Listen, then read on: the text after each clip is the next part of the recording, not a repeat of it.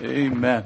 Well, let's look at Psalm, Psalm 87 this week. If you're new or visiting, we're going through the book of Psalms, which are songs, verse by verse, and so we find ourselves over halfway through the Psalms, and so we're in Psalm 87. Father, we thank you for this morning. Thank you for that great testimony, Lord, of your word and your faithfulness in our lives and, and how you will use us, whether we're ready or not, but it goes, comes across way better when we're ready. So prepare our hearts. Even this morning, Lord, we just don't need another Bible study. We need your Holy Spirit to transform our lives. We see the world in chaos. We see even in our own country people attacking other people over, over views. Lord, it's just bizarre. The love of many is growing cold. And even Jesus asked that question that when he would return, would he find love, agape love on this earth? And only Christians can have agape love. So Father, guard our hearts, that our hearts don't become cold and callous towards our coworkers or neighbors or family members, but we would love them with agape love. And we'd have the faith to proclaim the gospel. Bless this time this morning, and Father, I pray for the gift of teaching. In Jesus' name, amen. Psalm 87, a psalm of the sons of Korah, a song. His foundation is in the holy mountains. The Lord loves the gates of Zion. Now you're not going to see the word Jerusalem here, but Zion is, is, is saying Jerusalem. Zion is a location, it's a mountainside, but Obviously, when you see the gates of Zion, it's speaking the gates of Jerusalem. More than all the dwellings of Jacob. Gracious things are spoken of you, O city, notice again, O city of God. You see, Jerusalem has been chosen by God to proclaim His glorious truths. And He could have chosen another city, but Jerusalem is located upon a mountain where God directed Abraham to take his son Isaac to sacrifice him, Mount Moriah. Now we know that God does not endorse human sacrifice, but it was a test placed upon Abraham, and Abraham trusted God so much that he believed that God could raise Isaac from the dead if that was his will. It was 900 years later that David conquered the city of Jebus where the Jebusites dwelt and it became known as Jerusalem, the city of the great king. 1,000 years, 1,000, 1,000, hello, 1,000 years later, slow down. It was the city where Jesus came to finish his earthly ministry. And now over 2,000 years later, it is today the main focus of the world. Why? Because our spiritual enemy knows that God loves Jerusalem and that the glorious truth of the gospel was proclaimed from Jerusalem. The spiritual enemy hates everything that represents God and Jerusalem represents God's faithfulness to His word. God will prevail against the nations and Jerusalem will be the, at least one city that will remain standing at the end of the great tribulation. Verses four through six. I will make mention of Rahab and Babylon to those who know me Behold, O Philistia and Tyre with Ethiopia, this one was born there. So being in reference to being born in Jerusalem. And of Zion it will be said, this one and that one were born in her. And the Most High himself shall establish her. The Lord will record when he registers the peoples, this one was born there. Uh, it seems, it appears here that the Lord is taking a royal census and, and these nations are listed as Gentile, they are Gentile nations and they're enemies of Israel. Yet in the future, I believe during the millennial reign of Christ, some of their children will be born in Jerusalem. And from the psalmist's perspective, this is something that is going to take place again in the future.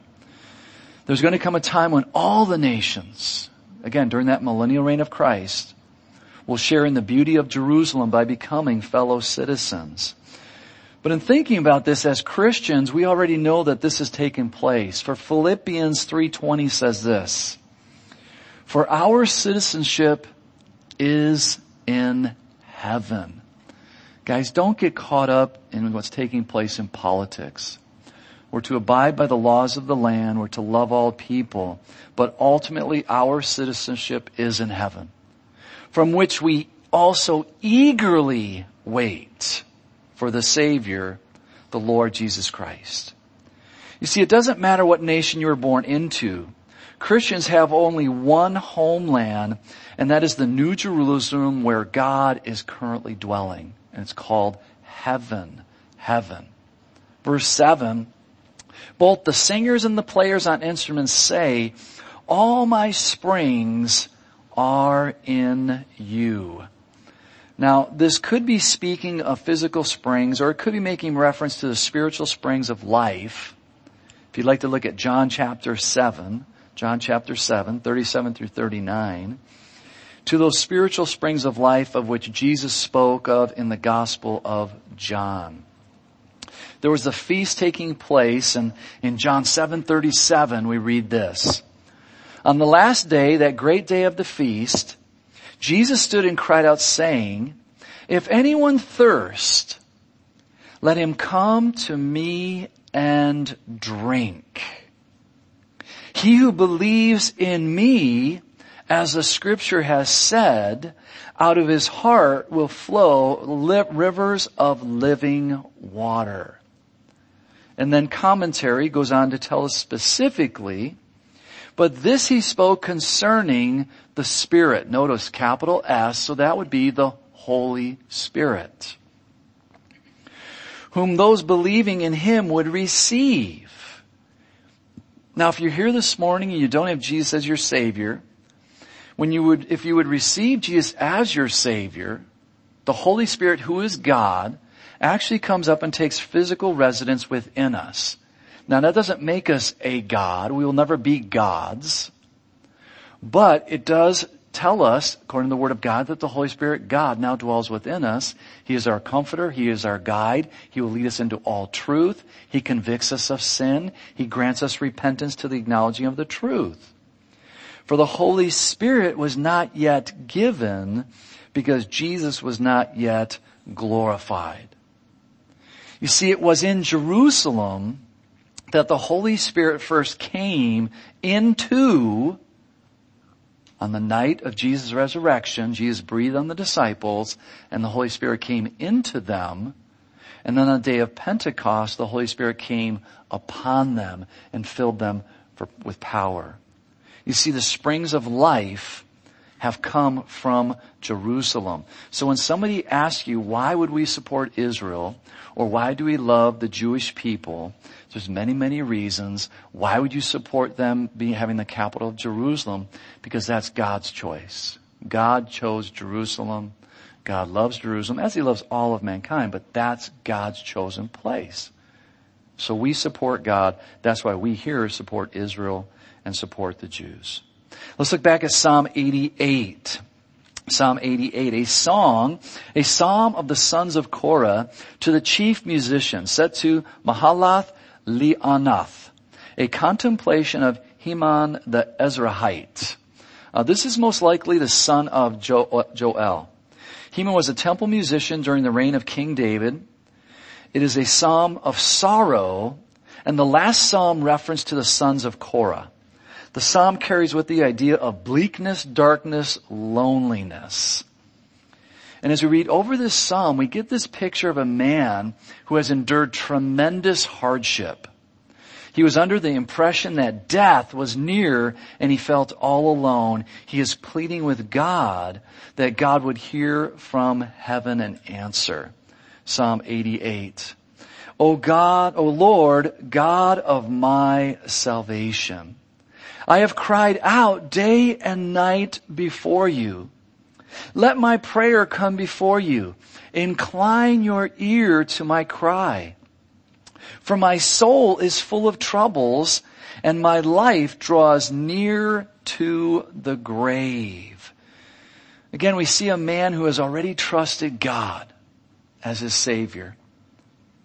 And even in the midst of this trial that he is going through, he is going to continually pray to his God. And this is a great example for you and me because we all go through trials. And we know that God hears our prayers. But some people will allow trials to actually push them away from God. Where Heman allowed the trouble, and this should be for you and I as well, to draw him closer to God. Because God is always there no matter how we feel, no matter what the circumstances look like. He is there to listen and will respond according to His will, which is always good. His will is always good. Four through seven, Heman here expresses himself like a man who is drowning. I am counted with those who go down to the pit.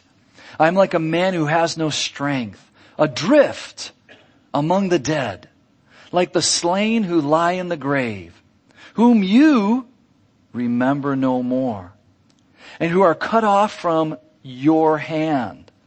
You have laid me in the lowest pit, in darkness, in the depths. Your wrath lies heavy upon me, and you have afflicted me with all your waves. I mean, there's no hope. The grave is imminent. He felt like he was without God and much like Job, he desired to know why all of these bad things were falling upon him. Verses 8 through 12, you have put away my acquaintances far from me. You have made me an abomination to them. Sounds a lot like Job. I am shut up. I cannot get out. My eye wastes away because of affliction. Lord, I have called daily upon you. I have stretched out my hands to you. Notice the action there. This man is seeking after God with all of his heart, soul, mind, and strength. Will you work wonders for the dead? Shall the dead arise and praise you? Shall your loving kindness be declared in the grave? Or your faithfulness in the place of destruction? Shall your wonders be known in the dark and your righteousness in the land of forgetfulness? Again, he, felt all alone. And he expresses himself as far as the afterlife goes. Now they didn't have the whole counsel of God yet. So they didn't understand the grave. Matter of fact, when this man died, he went to Abraham's bosom. Jesus shares that with us in the Gospels. Well, he didn't know that. Can a person praise God after death? Thank God for the rest of the scriptures. Because it shows us that when we get to heaven, we're going to have perfect voices. And that we're going to be singing praises forevermore in perfect harmonies. Yes, we will praise God for all of eternity. Verse 13, but to you I have cried out, O Lord, and in my mor- in the morning my prayer comes before you. Again, even though he's in all of this distress, and I, really want to encourage this to all of us, because all of us can have distressful times. And your distress might be different than the next person. They might not feel the same distress as you are. So you can't necessarily look and compare. You have to go to God and say, God, I am in total distress and continue to pray because God understands even though you don't. We have to allow God to remain on the throne of our hearts. It's a hard concept to grasp. And sometimes we're never going to understand why God does the things he does. Not in the sight of heaven. No one ultimately does. But in the morning, Lord, notice what he says. In the morning, my prayer comes before you. That's what we have to learn and apply to our lives. That even in distressful times, and this psalm does not end on a high note. It's the only psalm that I know of that doesn't end on some type of, well, yeah, but God's still on the throne. Nosedive. The plane is going into the dirt. There's no pulling out of it. Lord, why do you cast off my soul? Why do you hide your face from me? I have been afflicted and ready to die from my youth. I suffer your terrors. I am distraught. Your fierce wrath has gone over me. Your terrors have cut me off. They came around me all day long like water. They engulfed me altogether. Loved one and friend you have put far from me and my acquaintances into darkness. Again, Heman here expresses himself very, very graphically. And when we meet him in heaven, this is the, the facts. There'll be no more pain, no more suffering, and there'll also be no more confusion about the things of this life. And we need to praise God for that. Psalm 89, a contemplation of Ethan the Ezrahite. Uh, this appears to have been written after Judah had been carried away captive to Babylon. Verses 1 through 37 speak heavily of God's faithfulness. Then the next 14 verses speak of the punishment received by Judah.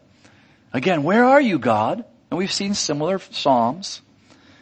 When the majestic reign was over, that was the common question upon the minds of the people.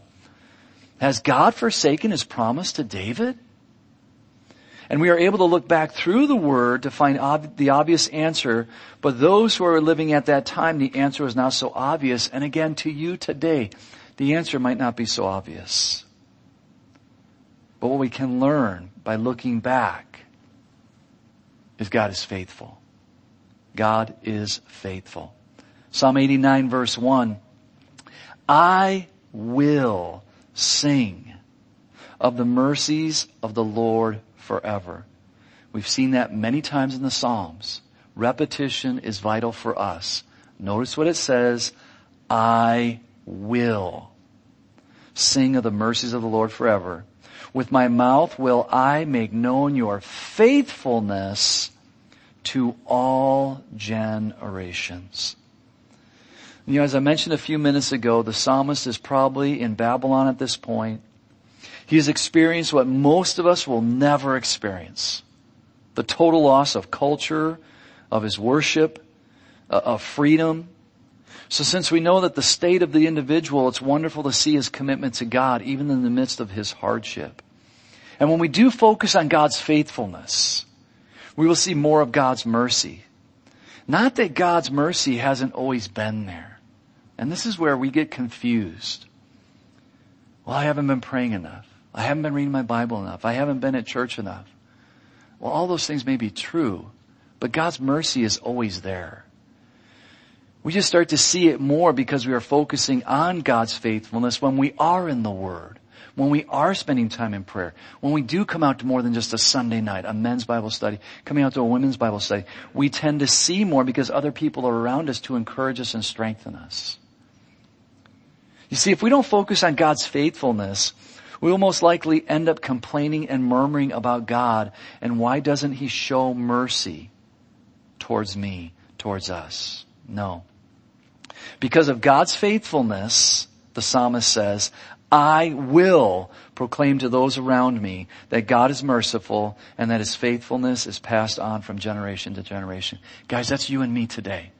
That's you and me today as we do in the Sunday school, as we do on Wednesday nights, as you do in your families, whether you're single or married, whether you have children or don't have children, that's irrelevant.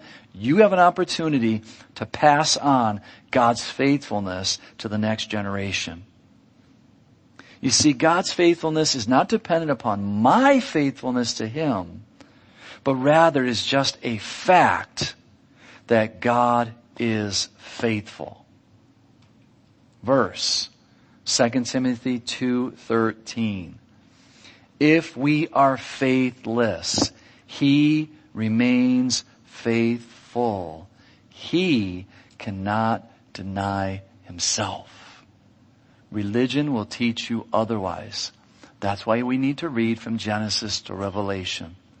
So that we don't become religious and base our relationship with God, on feelings, on emotions, on do's and don'ts, but on the facts of His Word. If we are faithless, He remains faithful. He cannot deny Himself. Verses 2 through 4. For I have said, mercy shall be built up forever. Your faithfulness shall be established in the very heavens. I have made a covenant with my chosen. I have sworn to my servant David, God speaking here. Your seed I will establish forever and build up your throne to all generations. You see, God made a promise to David, the second king of Israel, and God would remain faithful to that promise. Even though there were various kings after him that didn't follow David's example of humility, brokenness, and seeking after God alone, God would keep his promise to David.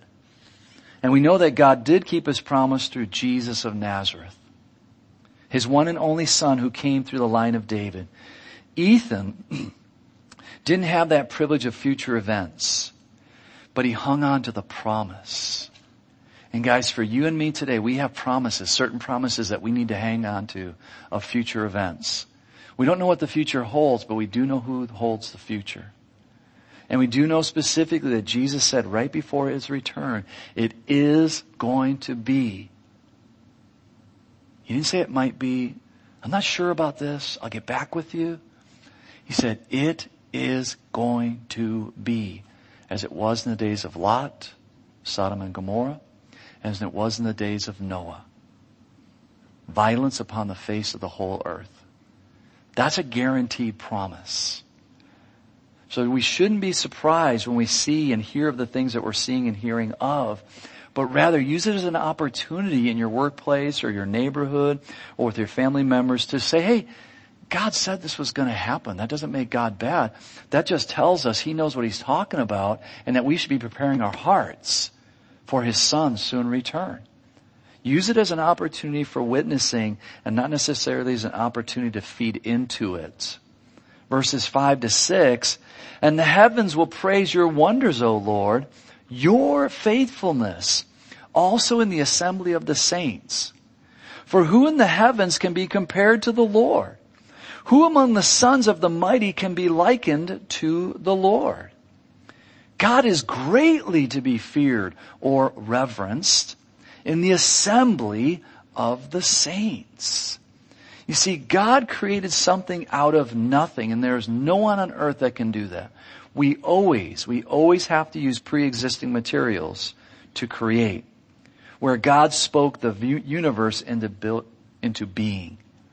And the heavens declared God's handiwork. So who can compare? Who on this earth? No one can compare. O Lord God of hosts, who is mighty like you, O Lord? You rule the raging of the sea. When its waves rise, you still them. Who is the psalmist speaking of? Who has control of this? God. And God alone. Well, let's look at Luke chapter 8. Luke chapter 8. And the psalmist here is most likely speaking of the Mediterranean Sea or the Sea of Galilee. But the Gospels give us a wonderful account of when Jesus was on the Sea of Galilee with his disciples. And some of these disciples were seasoned fishermen. They had been in storms. They knew what the Sea of Galilee could hold. Luke 8, 24 says, And they came to him and awoke him. Jesus was asleep during the storm. And maybe you're in a storm and you feel like Jesus is not even in the boat. You don't know where he is. He's with you. Saying, Master, Master. Notice what these seasoned fishermen say. We are perishing. We are going to die. This is not just a little storm. This is a huge storm. Then Jesus arose and rebuked the wind and the raging of the water and they ceased and there was a calm. Stay there. Verse 9 of Psalm 89. You rule the raging of the sea. When its waves rise, you still them. Who does this? God. Who did it on the Sea of Galilee? Jesus, who is God. It's just another confirmation that He is God. And he said to the disciples, where is your faith? And they were afraid and marveled saying to one another, who can this be? Who's in the ship with us? For he commands even the winds and the water and they obey him. Interesting question. Who is this guy? They didn't understand yet who Jesus was. Back in the Psalm, Psalm 89 verse 10, you have broken Rahab in pieces as one who is slain. You have scattered your enemies with your mighty arm. Uh, Rahab is embolic of, uh, of name for Egypt, and Egypt with all of its mighty splendor was totally destroyed by God. You see, the Israelites took note of the miracles that took place, especially in the Red Sea, swallowing up the army of the Egyptians as the late, last great miracle of deliverance. The heavens are yours in verse 11. The earth also is yours. The world and all its fullness, you have founded them. I actually have that highlighted in my Bible. Creation. Once again. Not evolution. Creation. God has done the work. The north and the south, you have created them Tabor and Hermon rejoice in your name. Two notable mountains are referenced here, Mount Tabor and Mount Hermon. You have a mighty arm, strong is your hand, and high is your right hand. Righteousness and justice are the foundation of your throne. Notice that. Righteousness and justice. Mercy and truth go before your face. Blessed are the people who know the joyful sound. They walk, O Lord, in the light of your countenance. Ethan goes from the physical attributes to the spiritual attributes of God. Righteousness, justice, mercy, truth. And again, no one is full of all of these attributes except God alone. And when the nation was called to worship, it was the sound of the trumpet that gathered them to the temple for praise. And what a sound that must have been to gather, to gather the people who have traveled miles and were now home in Jerusalem to worship the Lord. Verses 16 through 18, in your name they rejoice all day long. And in your righteousness they are exalted. For you are the glory of their strength, and in your favor our horn or our strength is exalted. For our shield belongs to the Lord, and our King is the Holy One of Israel. Now this is very interesting if indeed he is writing this from the perspective of being in Babylon, being taken out of Israel. He is still proclaiming the truth, which we have not seen in some of the other Psalms where the psalmist gets sidetracked and forgets who God is and what God has already said through the prophets. This gentleman is not forgetting what God said through the prophets. He's proclaiming the truth, the truth, the truth. Then you spoke in a vision to your Holy One and said, I have given help to one who is mighty. I have exalted one chosen from my people. I have found my servant David. With my holy oil I have anointed him. With whom my hand shall be established. Also my arm shall strengthen him. The enemy shall not outwit him, nor the son of wickedness afflict him. I will beat down his foes before his face and plague those who hate him. But my faithfulness and my mercy shall be with him, and in my name his horn, his strength shall be exalted. Also I will set his hand over the sea, and his right hand over the rivers. He shall cry to me, You are my Father, my God, and the rock of my salvation. Also I will make him my firstborn, the highest of the kings of the earth. My mercy I will keep for him forever, and my covenant shall stand firm with him. His seed also I will make to endure forever, and his throne as the days of heaven. If his son forsakes my law, and do, if his sons forsake my law, and do not walk in my judgments, if they break my statutes and do not keep my commandments, then I will punish their transgression with the rod, and their iniquity with stripes. Nevertheless, my loving kindness I will not utterly take from him, nor allow my faithfulness to fail. My covenant I will not break, nor alter the word that has gone out of my lips. Once I have sworn by my holiness, I will not lie to David.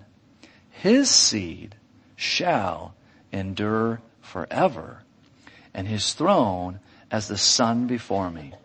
It shall be established forever like the moon, even like the faithful witness in the sky.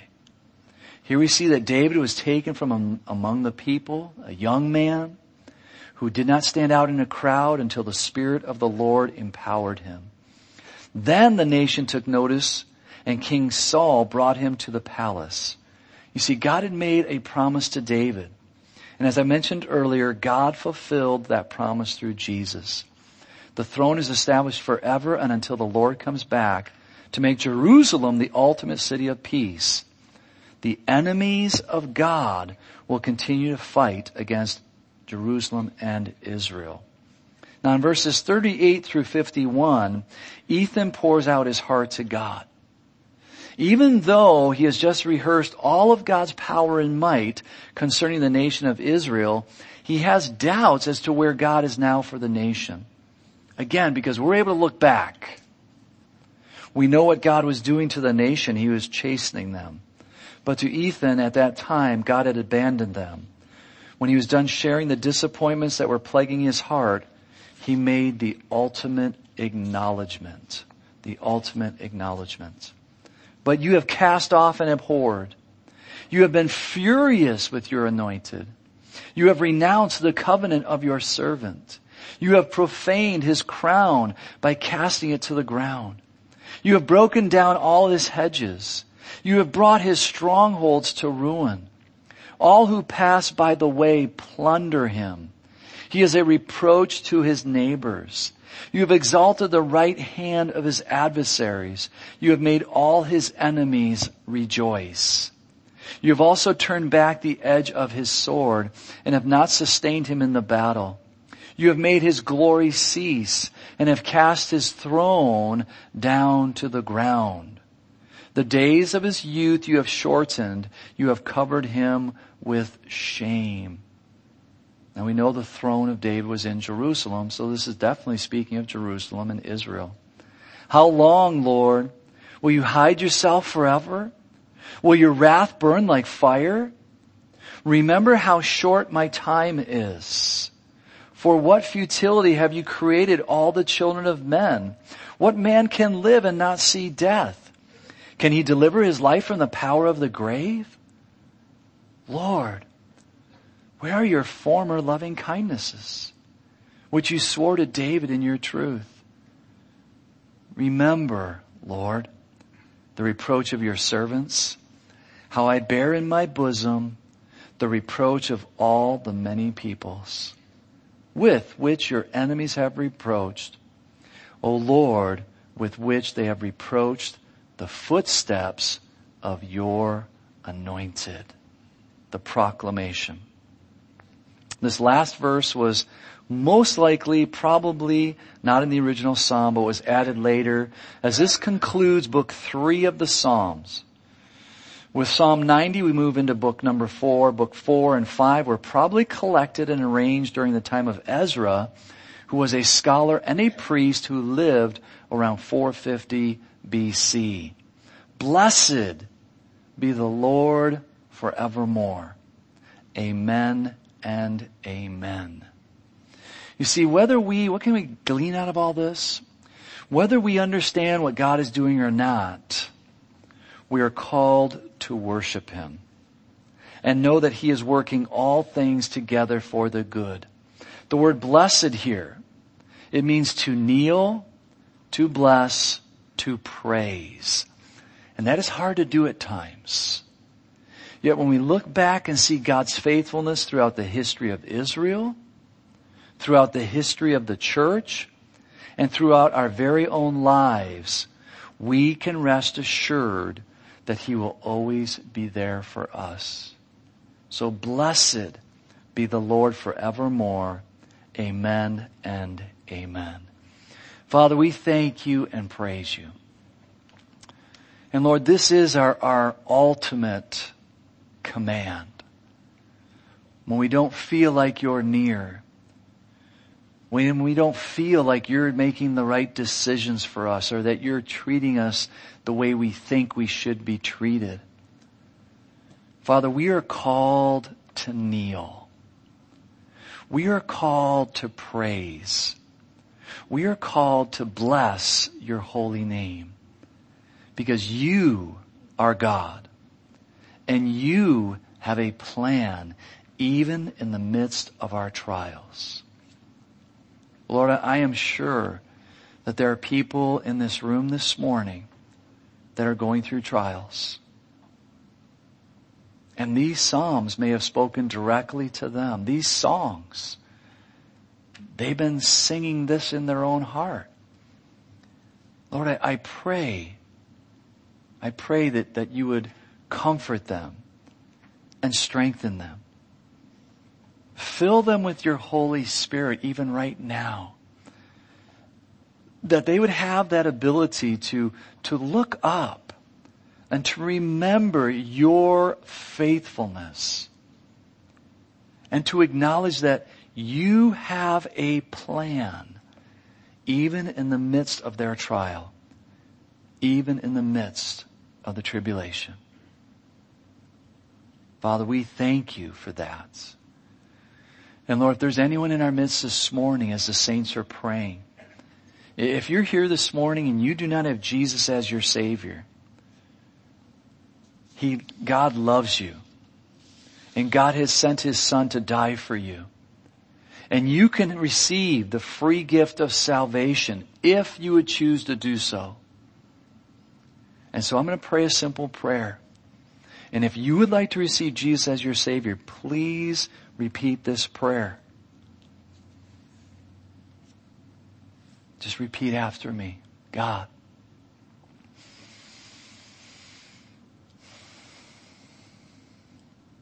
I need a Savior. I can't do this. I admit, I acknowledge, I don't have the answers.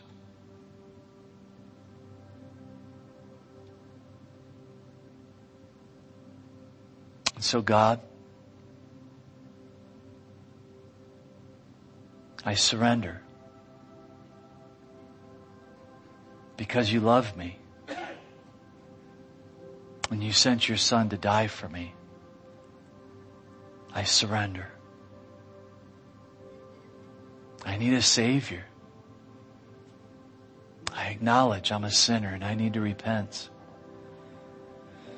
And so I repent right now. I turn to you and I ask, I ask you, God, to receive me. I ask Jesus to be my Savior. I ask your Holy Spirit to come into my life.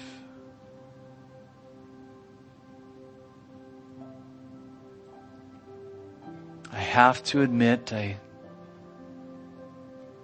I don't know what this all means. But because you are faithful, because you are true, you are righteous, that you will show me as I read your word. You will reveal to me what I have just prayed, that I might know for certain I am now your son. I am now your daughter.